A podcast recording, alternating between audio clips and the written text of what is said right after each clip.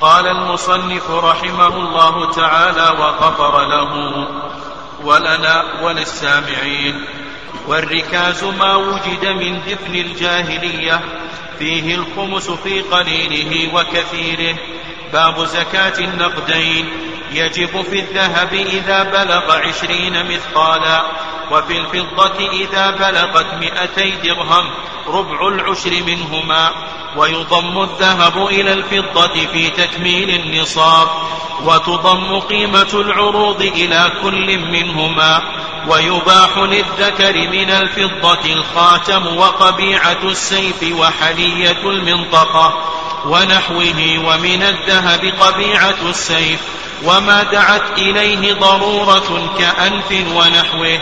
ويباح للنساء من الذهب والفضة ما جرت عادتهن بلبسه ولو كثر ولا زكاة في حليهما المعد للاستعمال أو العارية. تقدم لنا ما يتعلق بزكاة الخارج من الأرض وأن المؤلف رحمه الله تعالى يرى أن الزكاة تجب في كل حب وفي كل ثمر يكال ويدخر. وأن الرأي الثاني رأي, رأي أبي حنيفة وأنه أوسع الأقوال في هذه المسألة وأن الزكاة تجب في كل ما خرج من الأرض من الحبوب والثمار حتى ما يتعلق بالخضروات والفواكه ويستثنون من ذلك بعض الأشياء إلى آخره كالحطب والحشي والحشيش والقصب إلى آخره. وأضيق الأقوال في ذلك ما ذهب إليه الحسن البصري ومن معه وأن الزكاة لا تجب إلا في أربعة أصناف. وذكرنا أيضا مذهب المالكية والشافعية وأن الزكاة تجب فيما جمع وصفين الادخار والاقتيات وأيضا تكلم المؤلف رحمه الله عما يتعلق بقدر الواجب من الزكاة وأن هذا يختلف وأنه ينقسم إلى أقسام. القسم الأول ما سقي بلا مؤونة ففيه نصف العشر. القسم الثاني ما سقي بمؤونة نعم ما سقي بلا مؤونة ففيه العشر. القسم الثاني ما سقي بمؤونة ففيه نصف العشر. والقسم الثالث ما سقي نصفين ففيه ذات أرباع العشر قلنا أن الصواب في هذه المسألة أنه يرجع إلى أكثرهما نفعا. والقسم الرابع إذا تفاوت النفع ينظر إلى الأكثر نفعا والقسم الأخير مع الجهل يخرج العشر. وتوقفنا على زكاة العسل. وذكرنا كلام العلماء رحمهم الله في زكاة العسل وأن العلماء رحمهم الله اختلفوا في هذه المسألة إلى قولين.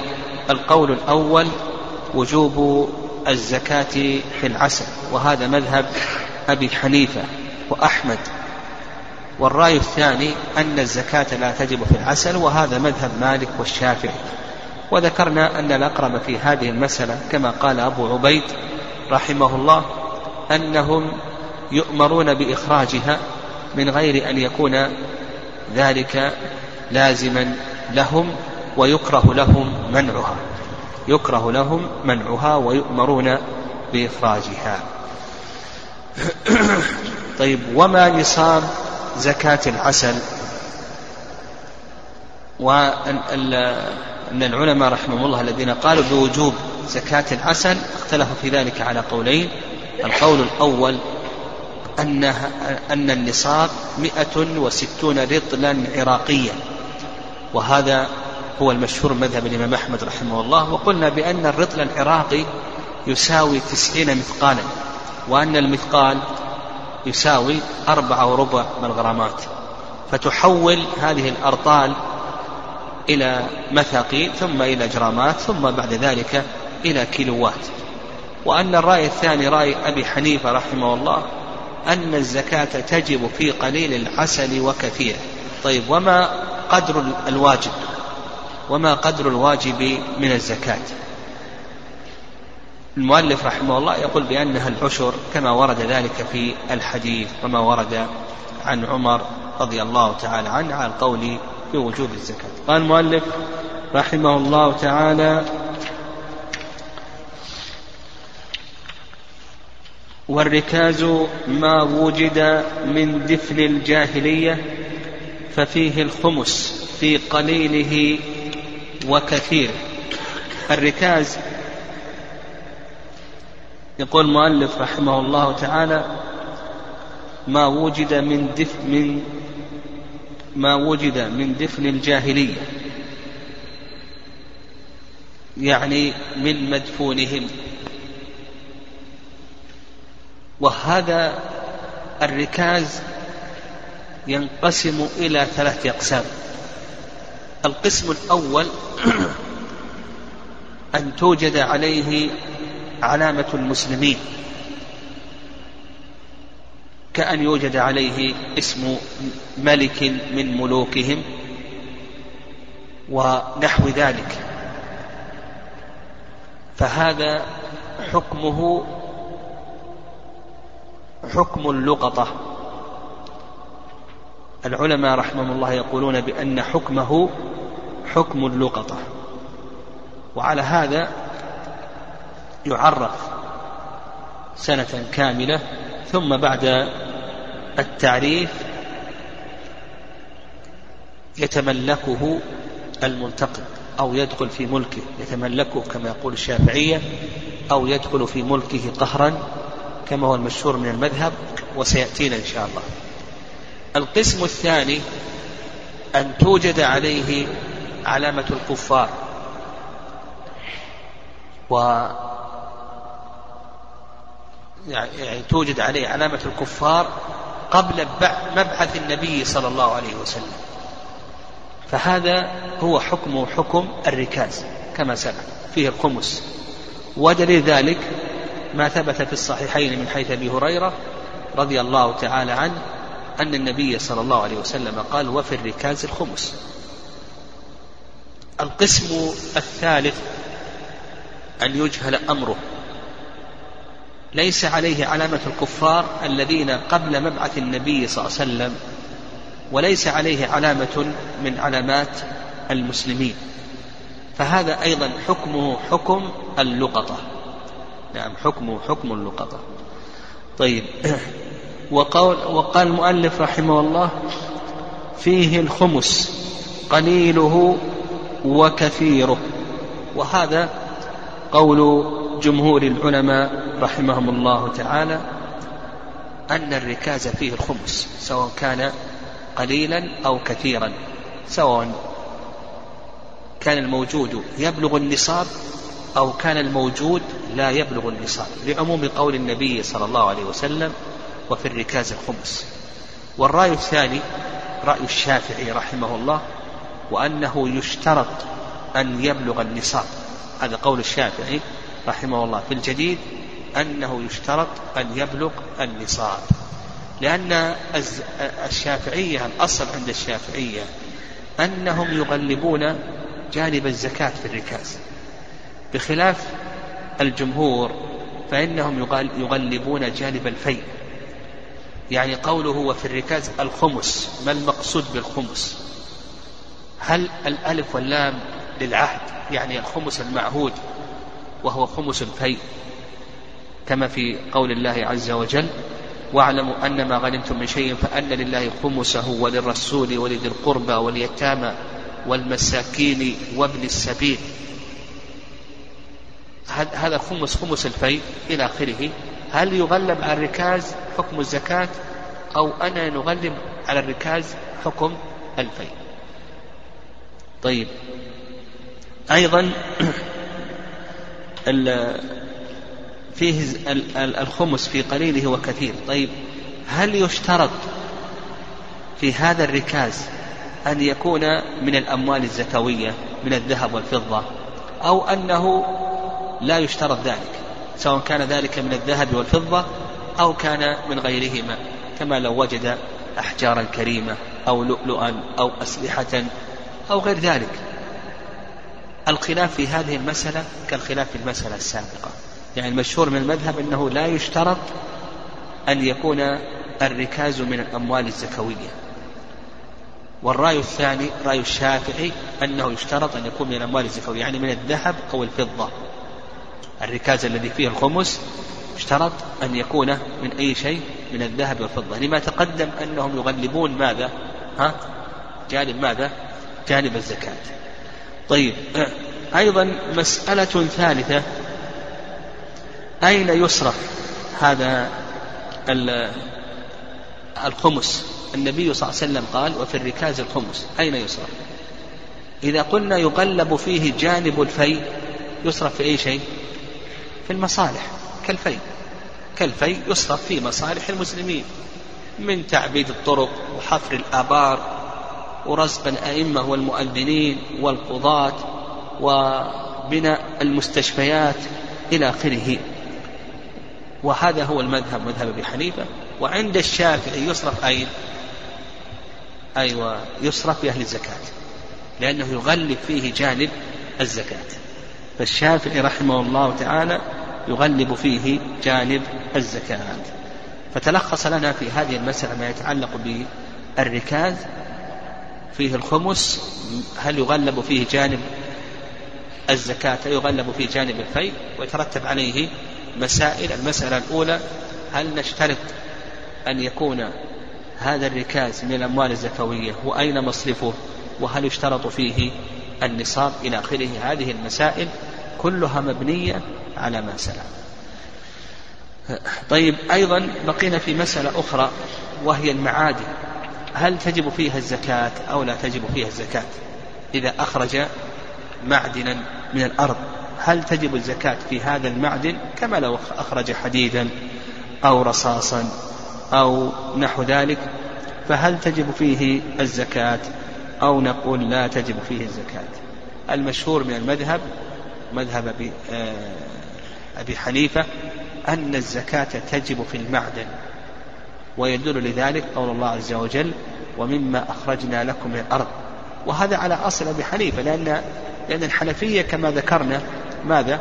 يتوسعون في إيجاب الخارج من الأرض. ولهذا كما تقدم يوجبون الزكاة في كل حب وفي كل ثمر. يجيبون الزكاة في المعادن ويجيبون الزكاة في الركاز ويجيبون الزكاة في العسل كما سلف. ولكن الحنفية يقولون تجب الزكاة فيه يقيدون ذلك يقولون بشرط أن يكون قابلا للطرق والسحب. نعم أن يكون قابلا للطرق والسحب. وإن كانت لا تقبل الطرق والسحب كالسائلة. نعم كالسائلة والجامدة فهذه لا تجب فيها الزكاة. الشافعية يقولون تجب الزكاة في المعدن إن كان ذهبا أو فضة. كالركاز يغلبون جانب ماذا؟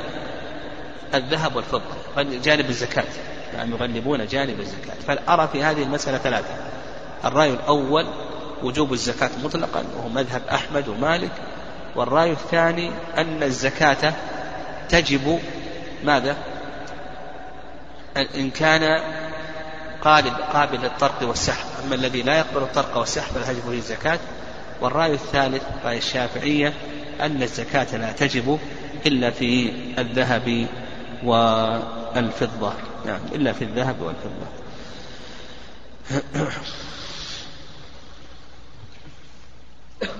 الذي يظهر والله أعلم يعني الذي يظهر والله أعلم هو إيجاب الزكاة.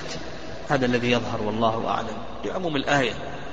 ومما أخرجنا لكم من الأرض ولأن الشارع أوجب الخمس في الركاز. فإذا كان الركاز هذا المعدن أو العرض المودع في الأرض تجب فيه الزكاة فكذلك أيضا هذا المعدن نعم تجب فيه الزكاة. يظهر والله أعلم أن الزكاة تجب فيه سواء كان ذهبا أو فضة أو كان غير ذهب أو فضة.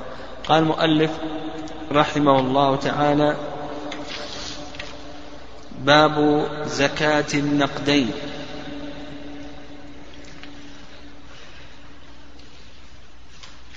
النقدان تثنية نقد.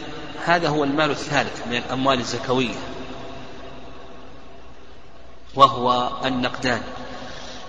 والنقدان تثنية نقد والمراد به الذهب والفضة. الذهب والفضة تجب الزكاة فيهما بالإجماع ويدل لذلك قول الله عز وجل والذين يكنزون الذهب والفضة ولا ينفقونها في سبيل الله فبشرهم بعذاب أليم. وحديث أبي هريرة رضي الله تعالى عنه أن النبي صلى الله عليه وسلم قال ما من صاحب ذهب ولا فضة لا يؤدي منها حقها إلا صفحت له الصفائح من نار يوم القيامة فيقوى بها جنبه وجبينه وظهره في يوم كان مقداره خمسين ألف سنة. كلما بردت ردت عليه ثم يرى سبيله إما إلى الجنة وإما إلى النار. وكذلك أيضا الإجماع قائم على ذلك. قال المؤلف رحمه الله يجب في الذهب إذا بلغ عشرين مثقالا. تجب الزكاة في الذهب إذا بلغ عشرين مثقالا. والمثقال كم يساوي بالغرامات؟ أربعة وربع أو ثلاثة ونصف. وعلى هذا اضرب عشرين مثقالا في أربعة وربع يكون ناتج خمسة وثمانين غراما. وإذا قلنا بأن وزن المثقال يساوي ثلاث ونصف تضرب عش عشرين في ثلاث ونصف تساوي كم؟ أو خمسة وسبعين تساوي خمسة وسبعين جراما. والمثقال من معايير الوزن وزن المثقال. العلماء رحمهم الله يقولون بأن وزن المثقال ثنتان وسبعون حبة شعير. ثنتان وسبعون حبة شعير. وصفة هذه الحبة يقولون بأنها حبة معتدلة غير مقشورة. ومقطوع من طرف من طرفيها ما دق وطال. ثنتان وسبعون حبة شعير. صفتها أنها حبة معتدلة غير مقشورة قطع من طرفيها ما دق وطال. نعم ما دق وطال. وهذا عند الجمهور وعند الحنفية مئة حبة شعير. وعلى هذا أنت إذا أخذت حبة الشعير هذا ووزنته وزنت الحبة الشعير هذا بيخرج لك حبة الشعير. كم يساوي؟ هل يساوي أربعة وربع أو يساوي ثلاثة ونصف؟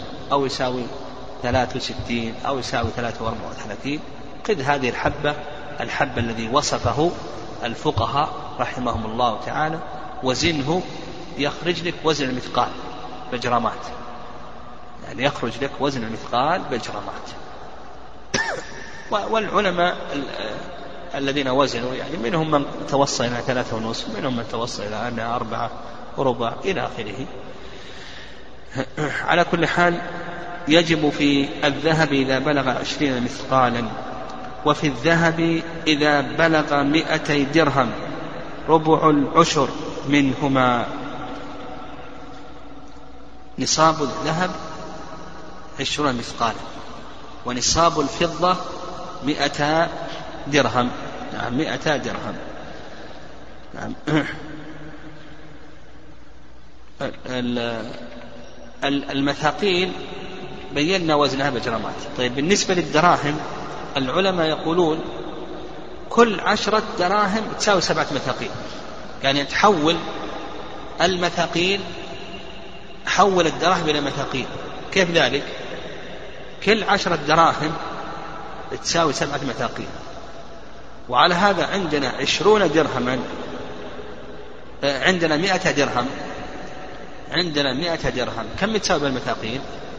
140 تساوي 140 مثقال.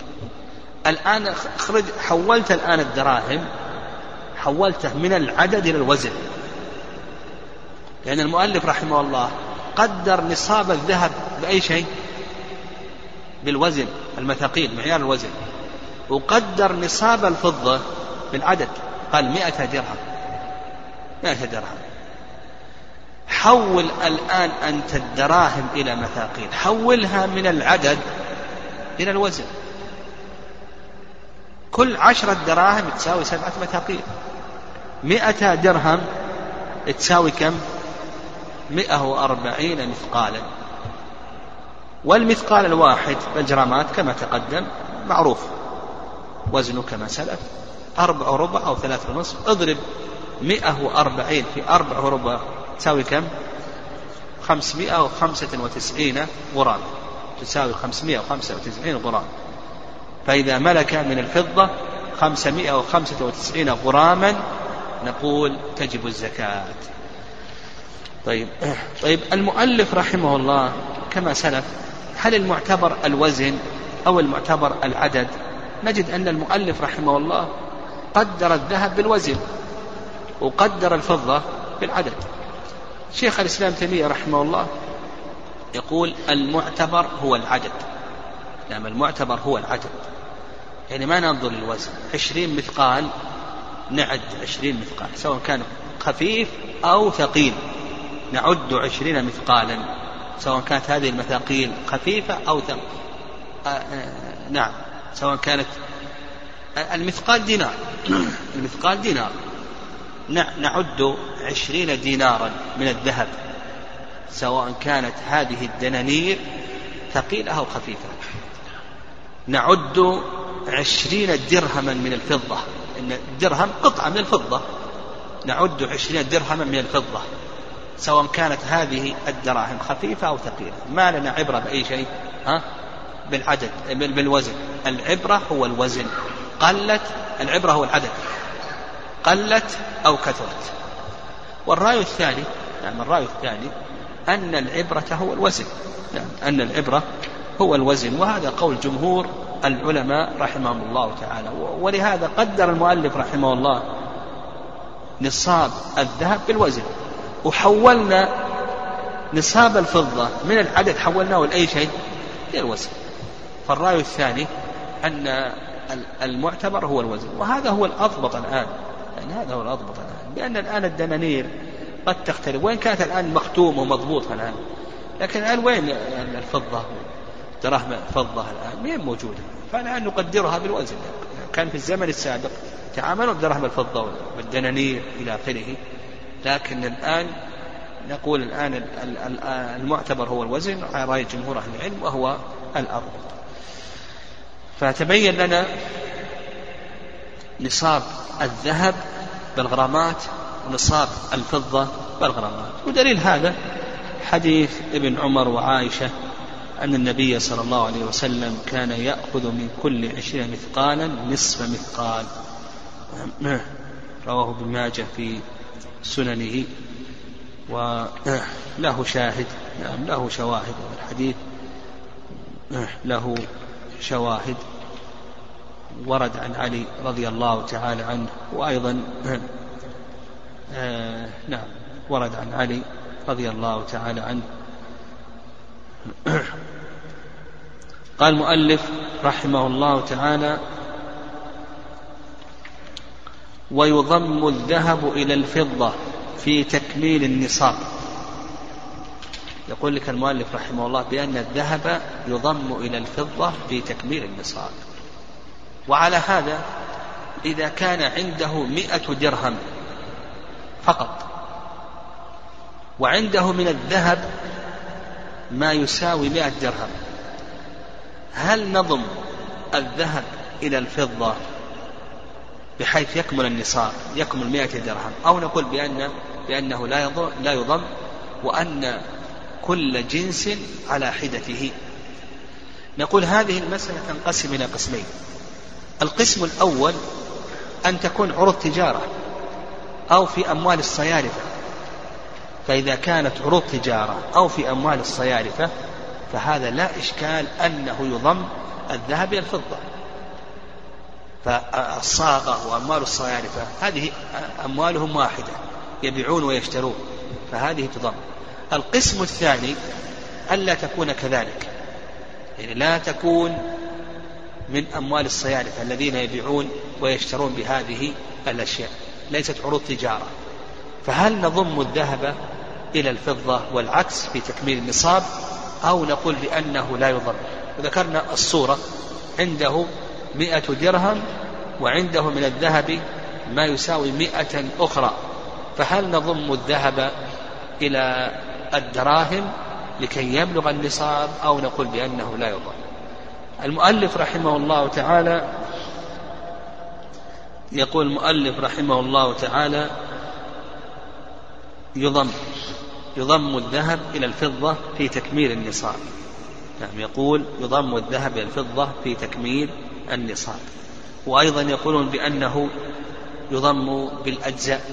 يعني عندك عشرة مثاقيل ومائة درهم عشرة مثاقيل من الذهب ومائة درهم من الفضة.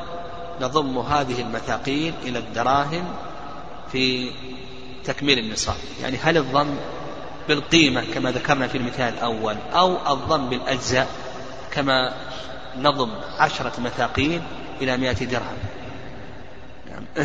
المؤلف رحمه الله يرى أن الضم يكون بالأجزاء والرأي الثاني أن الضم بالقيمة كما ذكرنا في بالأجزاء يعني عشرة مثاقيل مع مئة لابد مئة كاملة. بالقيمة عشرة مثاقيل ومن الدراهم ما يساوي ماذا؟ عشرة مثاقيل هل الضم بالقيمة أو بالأجزاء؟ للعلماء رأيان. لو قلنا بأن الضم بالأجزاء عندنا عشرة مثاقيل وعندنا خمسون درهما تساوي عشرة مثاقيل بالقيمة لكن لا تسويها بالأجزاء. تجب النصاب ولا تجب الزكاة ولا تجب؟ هنا على هذا القول لا تجب الزكاة. ها؟ إذا قلنا بالأجزاء عندنا عشرة مثاقيل وخمسون درهما تساوي عشرة بالقيمة إذا قلنا بالأجزاء لا تجب الزكاة لكن لو قلنا بالقيمة تجب الزكاة. المهم الرأي الأول أنه يضم الذهب والفضة كما ذهب إليه المؤلف رحمه الله تعالى واستدلوا على ذلك. نعم. استدلوا على ذلك. قالوا بأن الذهب والفضة نعم قالوا بأن الذهب والفضة مقصودهما واحد. نعم مقصودهما واحد. فهما كنوعي الجنس. الذهب والفضة مقصودهما واحد. يعني هي مقصودهما قيم الأشياء. فهما كنوعي الجنس. كيف كنوعي الجنس؟ يعني عندك الآن تمر سكري وبرحي. تضم السكري مع البرحي في تكميل النصاب ولا ما تضم؟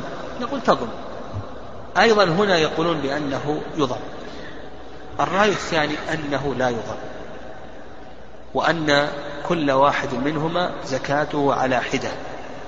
ودليل ذلك أن الشارع جعلها أجناس مستقلة. الذهب بالذهب حيث عبادة بن الصامت. وأبي سعيد الذهب بالذهب والفضة بالفضة والبر بالبر الشعير بالشعير والتمر بالتمر والملح بالملح مثلا بمثل سواء بسواء فمن زاد أو استزاد فقد أربى الشارع جعلها جنس مختلف. يعني جنس مختلف. يعني أنت إذا بدلت ذهب بفضة يجوز التفاضل ولا ما يجوز؟ يجوز. فإذا اختلفت هذه الأشياء فبيعوا كيف شئتم. يجوز التفاضل لكن لا بد أن يكون يدا بيد. ذهب بفضة يجوز التفاضل لكن لا بد أن يكون يدا بيد. طيب إذا بدلت ذهبا بذهب يشترط التساوي والتقابل. يعني يشترط التساوي والتقابل. والصحيح في هذه المسألة أنه لا يضم الذهب والفضة كما أننا ما نضم الشعير مع البر. الشعير مع البر لا نضم كذلك أيضا الذهب مع الفضة لا يضم. قال المؤلف رحمه الله وتضم قيمة العروض إلى كل منهما. وتضم قيمة العروض إلى كل منهما. هذا ظاهر. لأن العروض ليست مقصودة لذاتها وإنما المقصود هو القيمة. وعلى هذا إذا كان عنده عشرة مثاقيل من الذهب وعروض تجارة قيمتها عشرة مثاقيل عنده عشرة مثاقيل وعروض تجارة قيمتها عشرة مثاقيل يضم أو لا يضم؟ نقول يضم وتجب عليه الزكاة. عنده مئة درهم من الفضة وعروض تجارة تساوي مئة درهم نقول بأنه يضم. قال رحمه الله ويباح للذكر من الفضة الخاتم هنا لما تكلم المؤلف رحمه الله عن زكاة الذهب والفضة شرع في بيان أحكام التحلي. وعلى هذا إذا أردت أن تعرف أحكام التحلي عند الفقهاء فإنك ترجع إلى ماذا؟ إلى إلى كتاب الزكاة. في زكاة النقدين تجد أن العلماء رحمهم الله يتكلمون عن أحكام التحلي. وهذه مسألة مفيدة لطالب العلم. يعني كون طالب العلم يعرف مواضع المسائل. أين يبحثها العلماء رحمهم الله؟ فمثلا أحكام المحرم. أين يبحثه العلماء رحمهم الله؟ في الحج صح. أحكام السلام.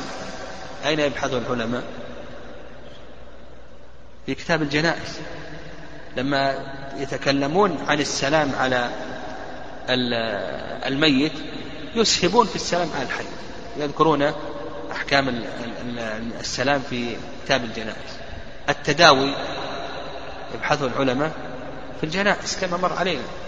يبحثونه في أحكام الجنائز. طيب أحكام اللباس يبحثونه أي في الصلاة شروط الصلاة. نعم. أحكام المحرم لا أحكام النظر. أحكام النظر. لا. ها؟ لا أحكام النظر. في النكاح في أول النكاح عندما يتكلمون عن النظر إلى المخطوبة يسهبون في النظر إلى المحارم والنظر إلى العورات عورة الصغير وعورة الكبير إلى آخره. طيب المهم أن طالب العلم لابد أن يكون متنبها لهذه المسائل. قال المؤلف ويباح للذكر من الفضة الخاتم. نعم. ما الذي يباح للذكر وما الذي يباح للأنثى؟ من الذهب ومن الفضة. وهذا فيما يتعلق بالتحلي أو يتعلق باللباس. أما ما يتعلق بالأواني فهذا سبق في باب الآنية يقول المؤلف رحمه الله عندنا أولا الفضة عندنا أولا الذكر عندنا أولا الذكر لأن الأنثى أمره سهل. الأصل بالنسبة للأنثى في التحلي بالذهب والفضة الأصل في ذلك الحل. لكن عندنا الذكر الذي الأصل في حقه التحريم. قال لك يباح الفضة من الفضة الخاتم. ويدل لذلك ما ثبت في الصحيحين أن النبي صلى الله عليه وسلم اتخذ خاتما من ورق ما ثبت في الصحيحين أن النبي عليه الصلاة والسلام اتخذ خاتما من ورق من فضة. وهل يشترط ألا يزيد وزنه على مثقال؟ أو ولو زاد وزنه على مثقال إلى آخره؟ نقول حتى ولو زاد وزنه على مثقال. المهم أن النبي صلى الله عليه وسلم اتخذ خاتما من ورق. قال طيب وأين يجعله؟ أين يلبسه؟ العلماء رحمهم الله يقولون الأولى أن يلبسه في يساره. نعم الأولى أن يلبسه في يساره. يعني ورد في اليمين وورد في اليسار لكن العلماء رحمهم الله يقولون الأولى أن يلبسه في يساره. و يكره يعني يكون الأولى أن يلبسه في يساره والسنة أن يكون في الخنصر ويباح في البنصر والإبهام ويكره في السبابة والوسطى. في السبابة والوسطى يكره. ويباح ويستحب في الخنصر ويباح في البنصر والإبهام. فالأقسام الأقسام ثلاثة. نعم الأقسام ثلاثة. قال المؤلف رحمه الله تعالى خاتم من, الفضة قال وقبيعة السيف. نعم. أيضا قبيعة السيف. وقبيعة السيف هي ما يجعل على طرف القبضة. فالأول الذي يباح من الفضة واحد. ماذا؟ الخاتم. ثانيا قال قبيعة السيف. وقبيعة السيف هي ما يجعل على طرف القبضة. وأدى ذلك حديث أنس قال كانت قبيعة سيف رسول الله صلى الله عليه وسلم من فضة. طيب قال وحلية المنطقة. وحلية المنطقة. المنطقة هي ما يشد على الوسط وتوضع فيها النفقة. فإذا كانت هذه المنطقة محلات محلات فإن هذا لا بأس به لأن الصحابة رضي الله تعالى عنهم اتخذوا المناطق المحلات بالفضة. اتخذوا المناطق المحلات بالفضة. قال ونحوه نحو ذلك. مثل الدرع تحلية الدرع تحلية الخف تحلية الران. والران قيل بأنه شيء يجعل تحت الخف وقيل بأنه خف لكن لا قدم له. نعم الران قيل بأنه شيء يجعل تحت الخف شيء يجعل تحت الخف وقيل بأنه خف لا قدم له أطول من الخف. وحمائل السيف يعني علاقة السيف. الحمائل حمائل السيف يعني ما يوضع فيها السيف تعلق على البدن ويوضع عليها السيف. هذه لا بأس أن تحل بالفضة. فأصبح عندنا قال ومن الذهب إلى آخره. وش يجوز من الفضة؟ ها؟ كم؟ عندنا خاتم الفضة قبيعة السيف حلية المنطقة الدر والخف والران والخوذة أيضا والخوذة وحمائل السيف ثمانية أشياء. هذه ثمانية أشياء. يجوز أن تحلى بالفضة. يعني يجوز. وهذا هذا ذهب ما ذهب إليه المؤلف رحمه الله. والرأي الثاني في المسألة الرأي الثاني في المسألة أن الأصل في الفضة هو الحل للذكر. الأصل في الفضة هو الحل وأنه لم يرد منع من الفضة بالنسبة للذكر. وعلى هذا إذا حل هذه الأشياء أو استخدم الفضة في غير الأكل والشرب. فالأصل في ذلك ماذا؟ الحل نعم وهذا اختيار شيخ الإسلام تيمية رحمه الله؟ نعم هذا اختيار شيخ الإسلام تيمية رحمه الله. ودليل ذلك نعم دليل ذلك حديث أبي هريرة. وأما الفضة فالعبوا بها لعبا. نعم وأما الفضة فالعبوا بها لعبا. وكذلك أيضا قالوا بأن الأصل في ذلك هو الحل ولم يرد ما يحرم الفضة فتبقى على الأصل.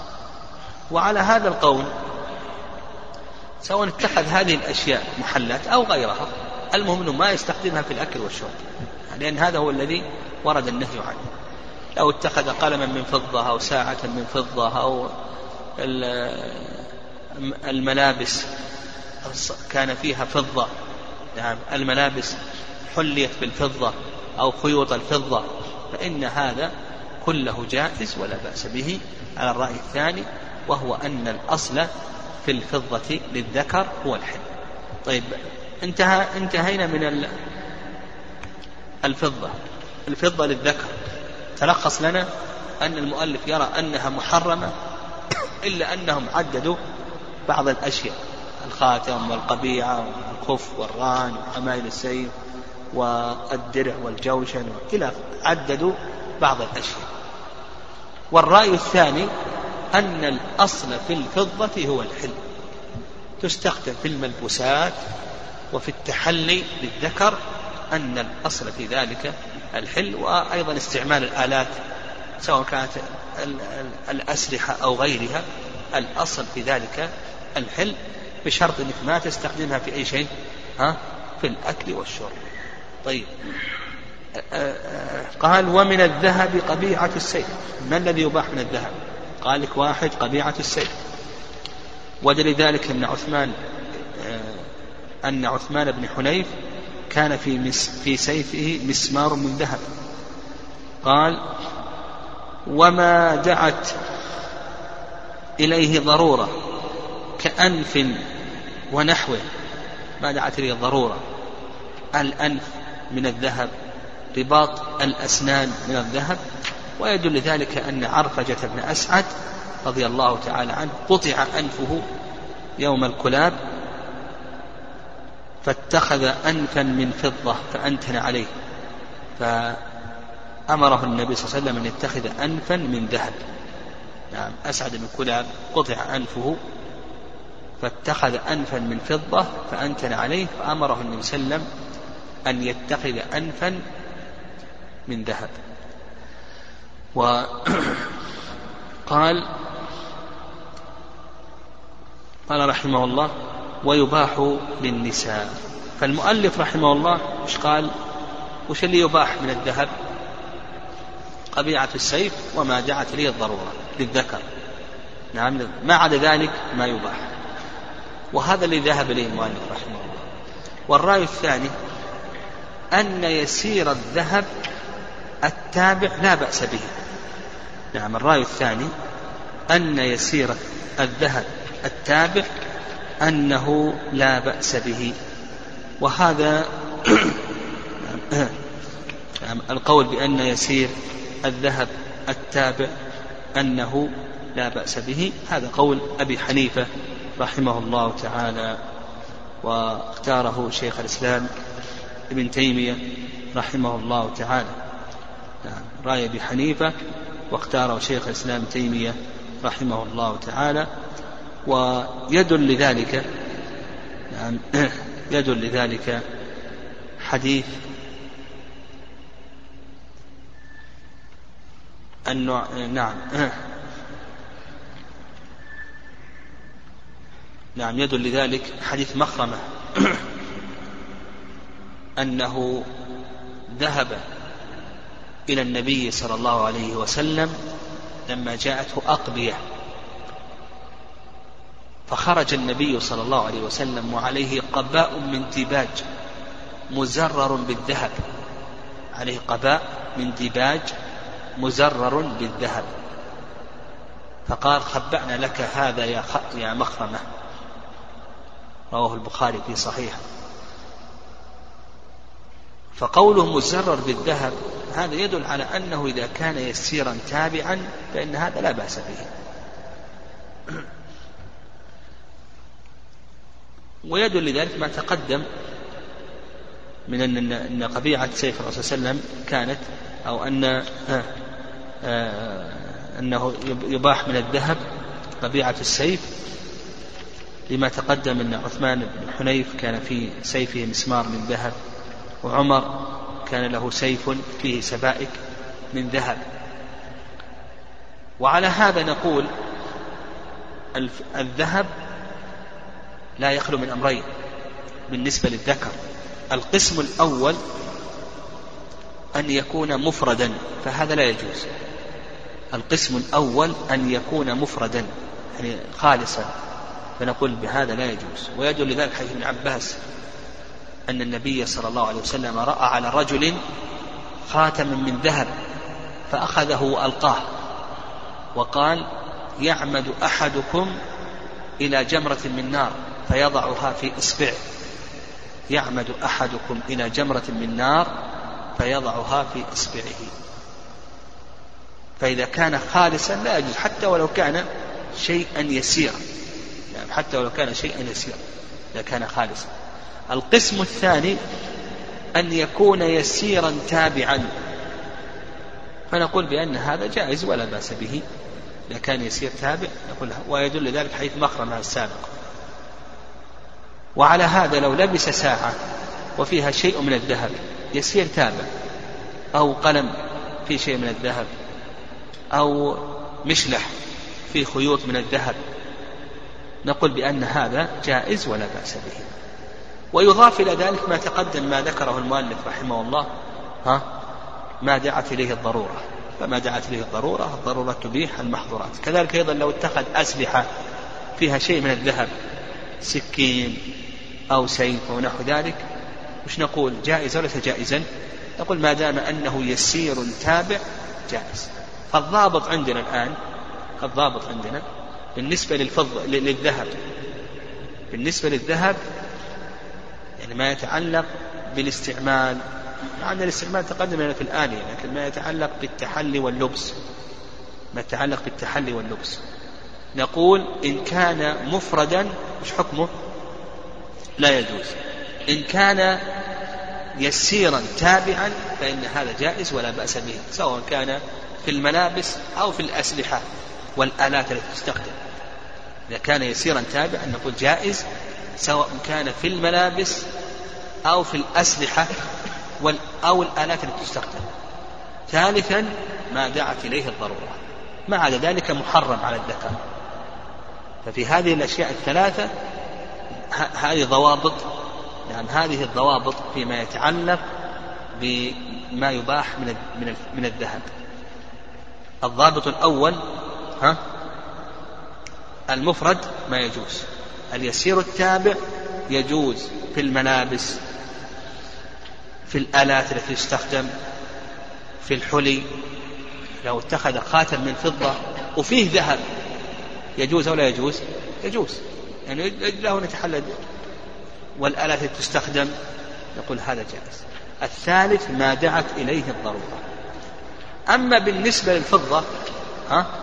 فالأصل على رأي شيخ الإسلام الأصل في ذلك الحل سواء كان مفردا أو تابعا. في الأسلحة في الآلات في الألبسة الأصل في ذلك الحل. نعم. قال المؤلف رحمه الله تعالى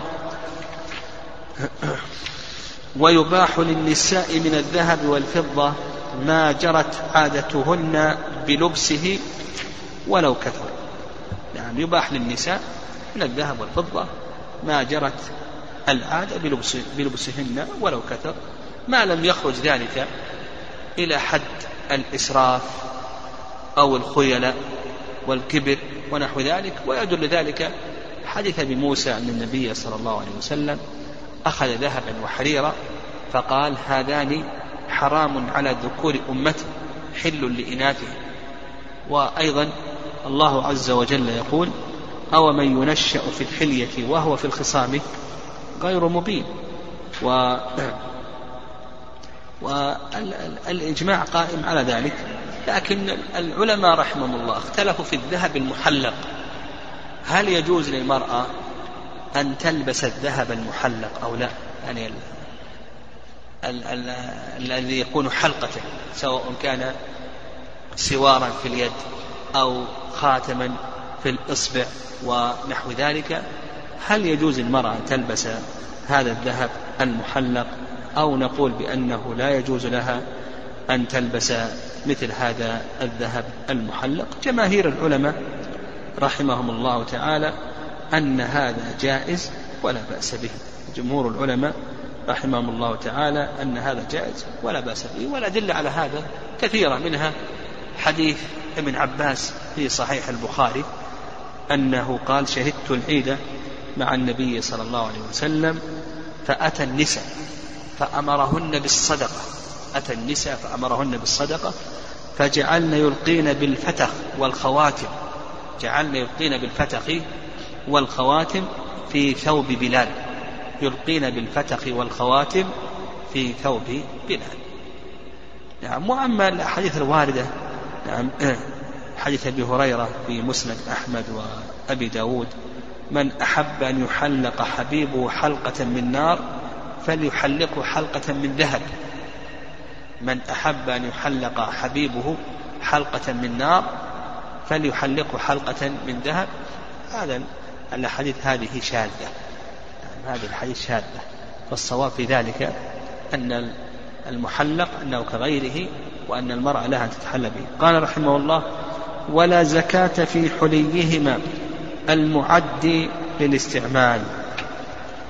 حلي الرجل وحلي المرأة المعد للاستعمال هل فيه زكاة أو ليس فيه زكاة؟ هذا موضع خلاف بين العلماء رحمهم الله تعالى. فالرأي الأول وهو رأي جمهور العلماء. الرأي الأول وهو رأي رأي الأئمة الثلاثة أنه لا زكاة في الحلي المعد للاستعمال. و والرأي الثاني رأي أبي حنيفة أن فيه الزكاة. ولكل منهم دليل. أما الذين قالوا بأنه لا زكاة كما ذهب إليه المؤلف فاستدلوا بحديث جابر في الدار قطني. لا زكاة في الحلي وأيضا قالوا بأن هذا وارد عن الصحابة رضي الله تعالى عنهم. أنس وجابر بن عمر وعائشة وأسماء. وارد عن خمسة من الصحابة أنس وابن عمر وجابر وعائشة وأسماء. كلهم ورد عنهم القول بأن حلي المرأة المعد للاستعمال أنه لا زكاة فيه الرأي الثاني رأي أبي حنيفة. نعم رأي أبي حنيفة. وهو أن الحلي المعد للاستعمال يجب فيه الزكاة. واستدلوا بالعمومات. والذين يكنزون الذهب والفضة ولا ينفقونها في سبيل الله فبشرهم بعذاب أليم. ما من صاحب ذهب ولا فضة. وكذلك أيضا استدلوا بالخصوص ببعض الأدلة الخاصة. مثل حديث عبد الله بن عمر أن امرأة أتت الرسول صلى الله عليه وسلم ومعها ابنة في يدها مسكتان غليظتان من ذهب. قال أتعطينا زكاة هذا؟ قالت لا. قال هما حسبك من النار. حديث عبد الله بن عمرو. أو أيسرك أن يسورك الله بهما سورين من نار. حيث عبد الله بن عمرو أن امرأة أتت النبي صلى الله عليه وسلم وفي يد ابنتها مسكتان من ذهب غليظتان. قال أتؤدين زكاة هذا؟ قالت لا. قال أيسرك أن يسورك أن يسورك الله بهما سورين من نار. ومثله أيضا حديث عائشة حيث سلمة نعم حديث عائشة في الفتخات وسألها النبي صلى الله عليه وسلم أتؤدين زكاتهن؟ فتقات من ورق. أتؤدين؟ قالت لا. قال هما حسبك من النار. وحديث أم سلمة أنها كانت تلبس أوضاحا من ذهب فسألت النبي صلى الله عليه وسلم أكنز هو يا رسول الله؟ أكنز هو يا رسول الله؟ قال ما بلغ أن تؤدى زكاته فزكي فليس بكنز. ما بلغ أن تؤدى زكاته فزكي فليس بكنز. هذه الأدلة التي يستدلون بها وهذه الأدلة لا تخلو من ضعف. نعم لا تخلو من ضعف. وإذا كان كذلك نبقى على الأصل. نعم.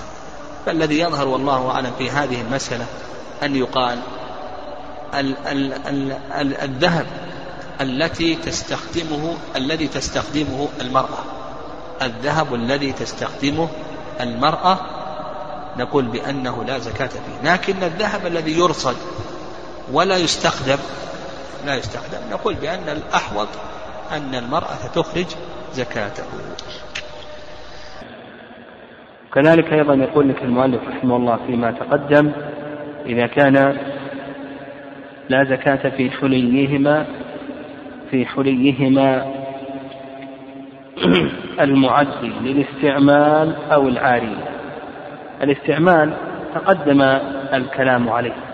نعم الاستعمال تقدم الكلام عليه. لكن بالنسبة للعارية لو كان معدا للعارية ليس معدا للاستعمال وإنما هو مدخر لكي يعار. فالمؤلف رحمه الله يقول بأنه لا زكاة فيه. وأن زكاته هي إعارته. فما دام أن هذا الحلي حبس للعارية فنقول بأن زكاته هي إعارته كما ذهب إليه المؤلف رحمه الله تعالى.